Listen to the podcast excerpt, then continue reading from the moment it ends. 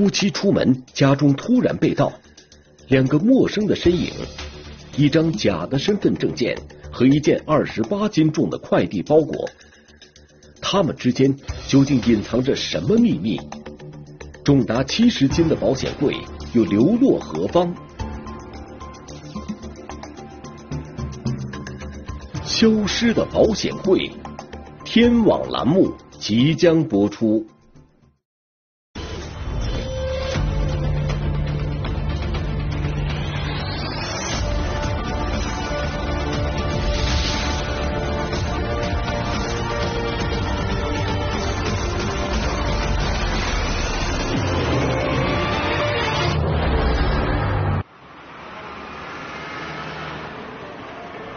二零二一年三月二十一日，湖北省天门市发生了一起入室盗窃案。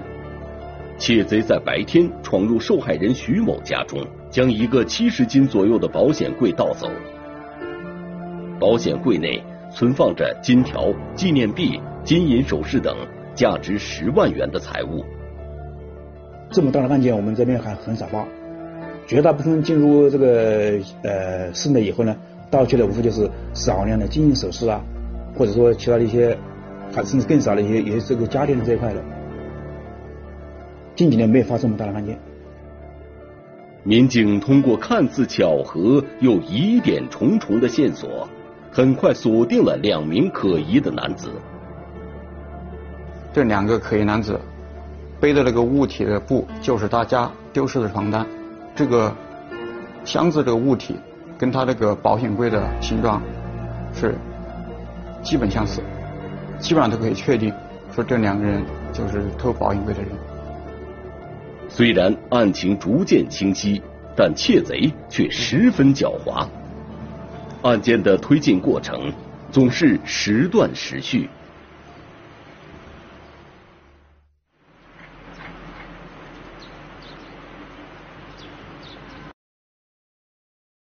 在之前的调查中，两名可疑男子在十三点五十分走出了电梯。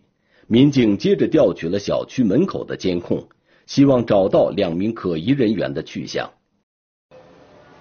可奇怪的是，在小区门口的监控中，并没出现这两人的身影，也没有背着方形物体的人出现，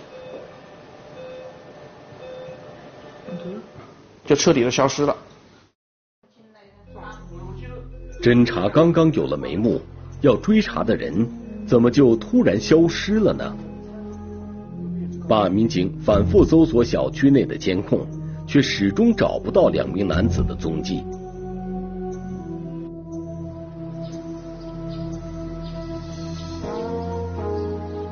为了弄清两人的去向，民警在小区里再次展开调查。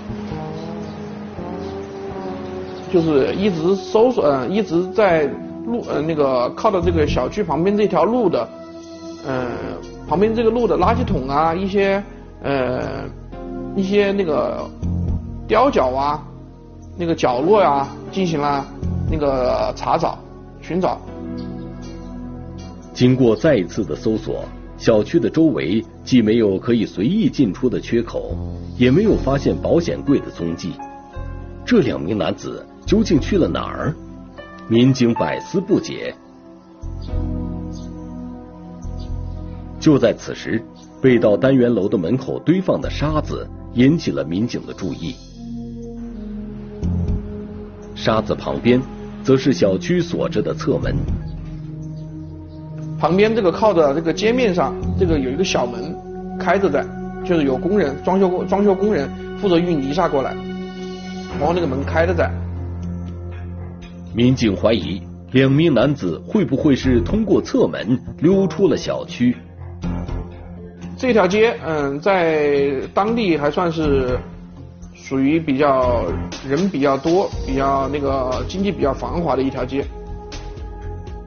民警看到小区侧门的旁边开着一家杂货店，而店门口正好有一个监控设备，能够拍到侧门外的街面。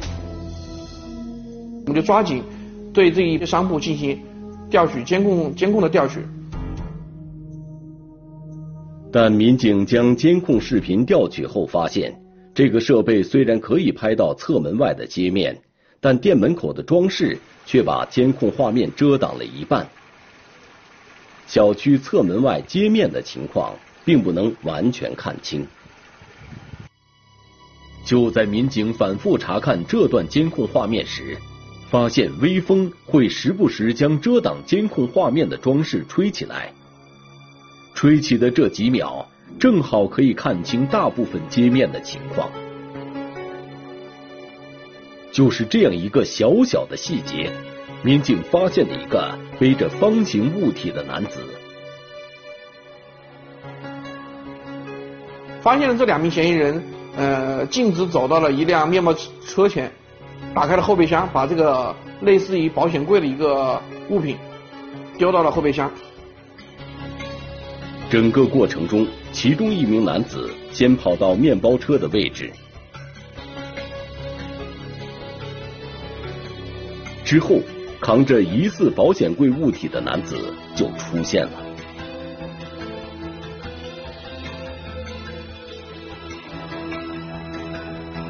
从两名男子的身高、衣着，还有物体的大小、颜色来看，这两名男子极有可能就是警方先前在小区公共视频中发现的两名可疑男子。他上了车以后，就径直的我往那个江汉大桥，离开了天门市，进入了仙桃市。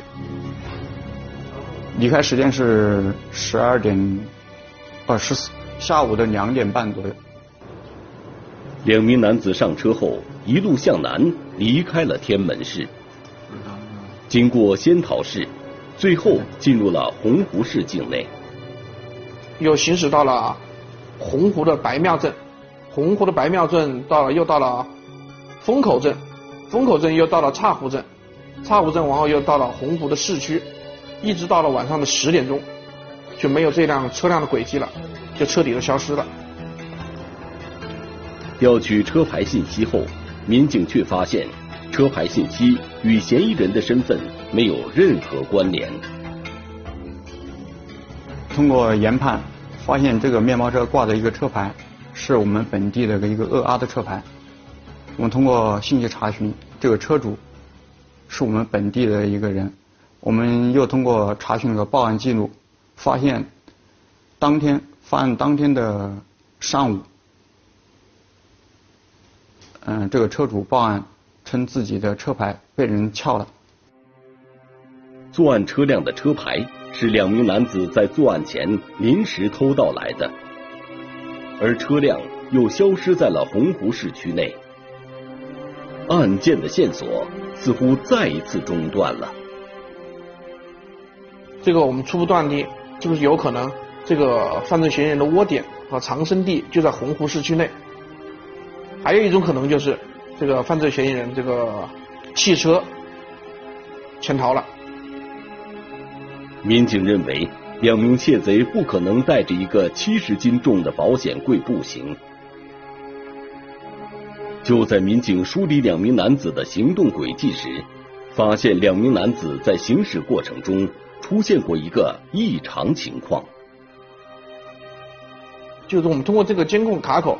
这个时间点，发现这个犯罪嫌疑人驾驶的车辆经过了这个洪湖的白庙镇的时候，到洪湖白庙临近的那个风口镇中间间隔了两个小时。按道理，按道理这条呃这一条路最多走二十分钟。原本二十分钟车程的距离，两人却走了两个小时。在这两个小时里。究竟发生了什么呢？民警认为，这两个小时的时间极有可能就是破案的关键。然后我们就要跟着他那个行进路线，就是我们自己再走访一遍。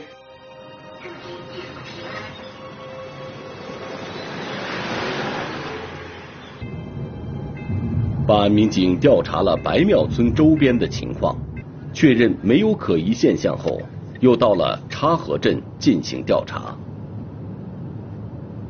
在进岔河镇那个镇区，就是一个卖饲料的一个小小店铺的一个自家的视频，在这个卖饲料这个店铺的旁边的两百米到三百米附近，突然间有一辆疑似犯罪嫌疑人的车辆靠边停下了。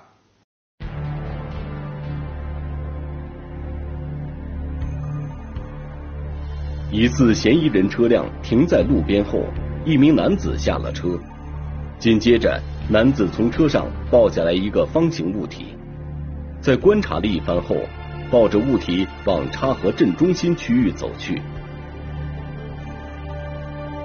此时，男子依旧戴着黑色帽子，但是上衣的颜色已经从黑色换成了蓝色，而他抱着的方形物体。却比失窃的保险柜小了不少。我们就跟随犯罪嫌疑人，就我们就跟随这个嫌疑人的这个脚步，跟随着他的行进路线，调取了沿线及那个商铺的监控。民警发现，男子在插河镇走了大约四十分钟，最终停在了一家快递网点的门口，似乎是要邮寄什么东西。此时，民警突然发现，可疑男子进入的这家快递网点，侦查员不久前刚刚来过。我们要，我们要即刻前往快递点进行调查。在此前的调查过程中，一名自称来自黑龙江的男子，用一张已经报失的天文级身份证，在这里登记过寄件信息，寄出了一箱白酒。男子的快递被发走后，快递员敏锐地感到事有蹊跷，于是报了警。他说他自称是他朋友的，这个寄往了这个黑龙江省哈尔滨市香坊区城高子镇。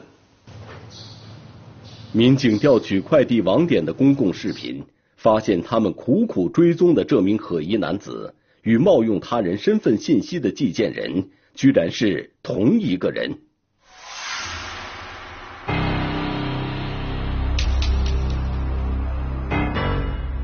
他们这个两个人啊，都穿的这个深色的衣服，啊，都戴着一个鸭舌帽。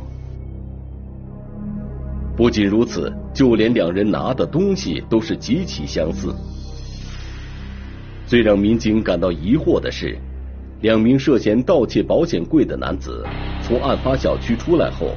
一路开车到了洪湖，为何会单单在此停留了两个小时来邮寄一箱白酒呢？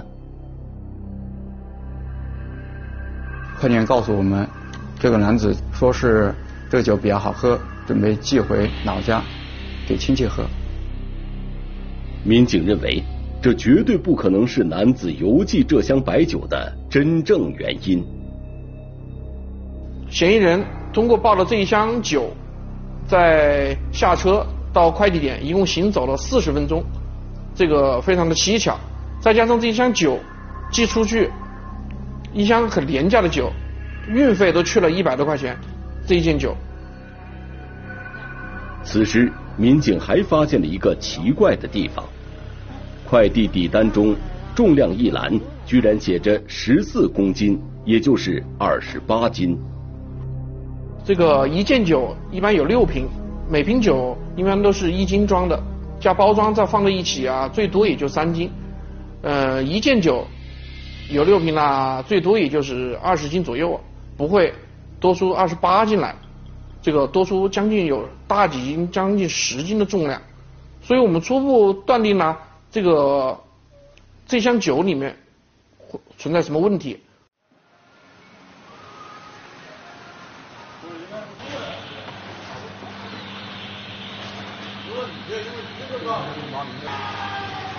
八。为了证明自己的观点，办案民警在附近的一家餐馆中找了一箱一模一样的白酒，并进行了称重。一模一样的，然后进行称重，一瓶酒净重量是两点七六斤，呃，一件酒的重量是十六斤左右，这个跟与。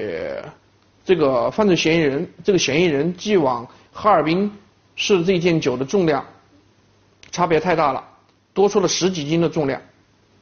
越发证实了我们当时的判断。明明同样一箱白酒的重量只有十六斤左右，为何这名男子邮寄的白酒却重达二十八斤？民警认为，既然快递员在邮寄时只打开了这箱白酒的外包装箱，那问题肯定就出在这六个包装白酒的包装盒里。在这种多种的疑点和疑惑面前，我们断定。这个保险柜的被盗财物，很大可能在这箱酒里面。得出这一结论后，天门市公安局决定立即组织警力前往哈尔滨拦截这箱可疑的白酒。因为这个寄件人寄的是酒，酒水是不能上飞机的，只有陆运，所以他寄寄件时间大概有三天。而且我们经过查询，这个。收件人还没收到这个件，这个件还在路上，所以我们当机立断的话，就订了飞机票赶往哈尔滨，尽快把这个快递截获进行检查。在到达哈尔滨后，办案民警马不停蹄，立即赶往收货地址所在的快递中转站。我们到达中转站以后，不到半个小时。那个装着二十八斤一件酒的快递就到达中转站，我们联系这个快递的公司的负责人，在他们的见证下，对这个快递进行了拆包检查。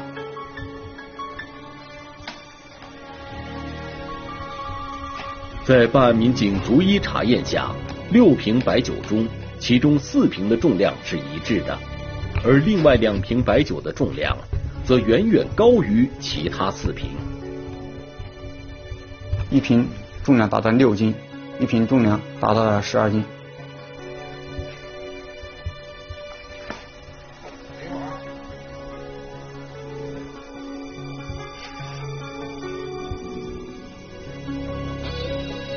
将这两瓶白酒的包装盒打开后，民警发现里面塞满了现金、纪念币。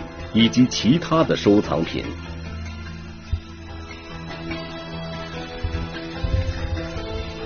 我们通过跟那个报案人联系，把这些查获的物品进行拍照，给受害人辨认，确认了这些东西就是受害人被盗的物品。经过受害人徐某的确认，这箱白酒里的财物就是存放在自己保险柜中的物品。但徐某告诉民警，这些东西并不是保险柜里的全部财物。这两盒酒里面装的物品只是部分被盗物品，还有一部分金条不在其中。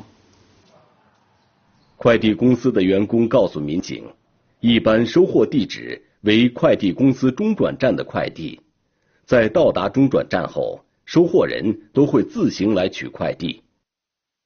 那么，这个来取件的人会不会是两名窃贼中的一个呢？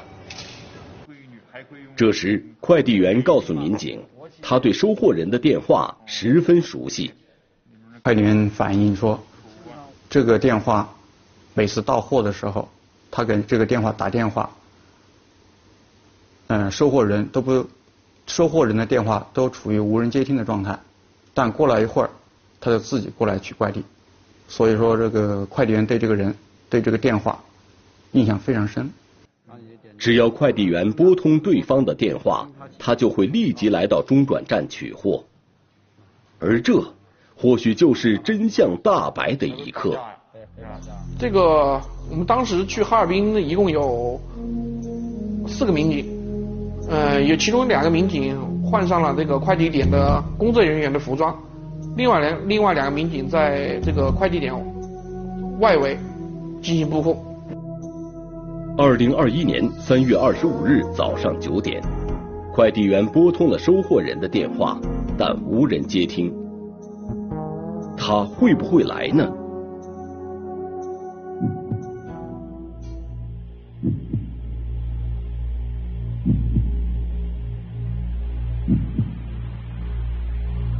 时间一分一秒的流逝，民警的内心既充满期待，又有些忐忑。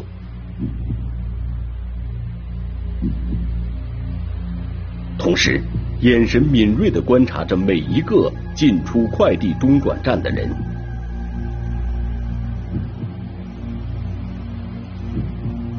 七分钟后，一名戴着口罩的男子走进了快递中转站。当男子说出要取走那件来自湖北洪湖的包裹时，办案民警亮明了身份。很惊恐，真实情况，很惊恐。我们抓到他的第一时间，他本能的往后面退，但是不敢反抗。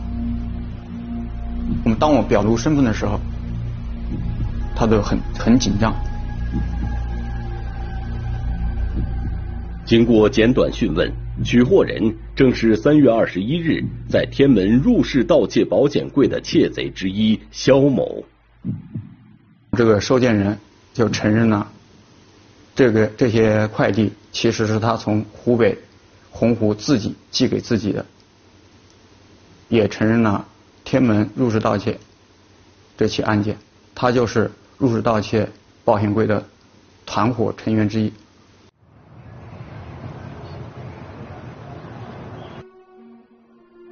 据肖某供述，他和同伙刘某都是多次行窃的惯偷。此前，他跟刘某先是在河南低价购买了一辆即将报废的商务车，之后一路行驶到湖北天门，在案发前又盗取了一个车牌，两人便开始寻找行窃目标。通过扫楼，偶尔发现徐某家无人后，又通过经验判断出了财物存放的位置。实施了盗窃。离开现场后，他们在路上用事先准备好的设备打开了保险柜，进行了分赃。之后就将保险柜丢到了附近的河里，然后才将车开到了洪湖市区。然后他们两人弃车拦了一辆出租车，去往了长沙。到了长沙后。肖某乘飞机回到哈尔滨等待自己的快递，而刘某则乘飞机到云南游玩。至于邮寄快递时使用的身份证，也是肖某在作案前捡到的。他自认为他的计划非常的完美，这个没有留下任何的证据给警方。从接警到侦破，仅仅四天时间，天门市公安局的民警。就将窃贼自以为天衣无缝的计划变为了泡影。他是想通过这个呢，就说把这个人和物分流以后呢，呃，给我们的侦破来逃逃避我们的这个脱离我们侦查视野，逃避我们的侦查打击。所以呢，他这个暴露出这些疑点以后呢，给我们这个快速抓捕他提供了条件。肖某十八岁时因抢劫被判入狱八年。二零一九年刑满出狱后，却再次走上了违法犯罪的道路。随后，通过异地协查，刘某也被云南警方抓获。我们通过进一步审讯，他不光在我们天门交代了一起入室盗窃，也交代了在河南珠网店入室盗窃三起的犯罪事实。除去部分金条被刘某在云南出售外，警方为失主徐某追回了保险柜里的大部分财物。我们在这里呢，对这个小区的物业和老百姓呢进行提醒。对小区物业、小区的物业这块来说的话，我们是一定要落实好我们的相应的管理制度，比如说我们的这个呃外来车辆和人员的进出登记、场内的巡查制度，这个是要落实的。对老百姓来说呢，万一外出外出回来以后啊，发现我们的这个门窗有被撬的痕迹的话，不要急于进到家里去，一定要及时报警。业主要闯进去的话，犯罪分子呢正在现场在作案，进去以后呢，就可能会演演变成为更为恶性的，比如说这个抢劫啊，这个杀人啊，这这种问题。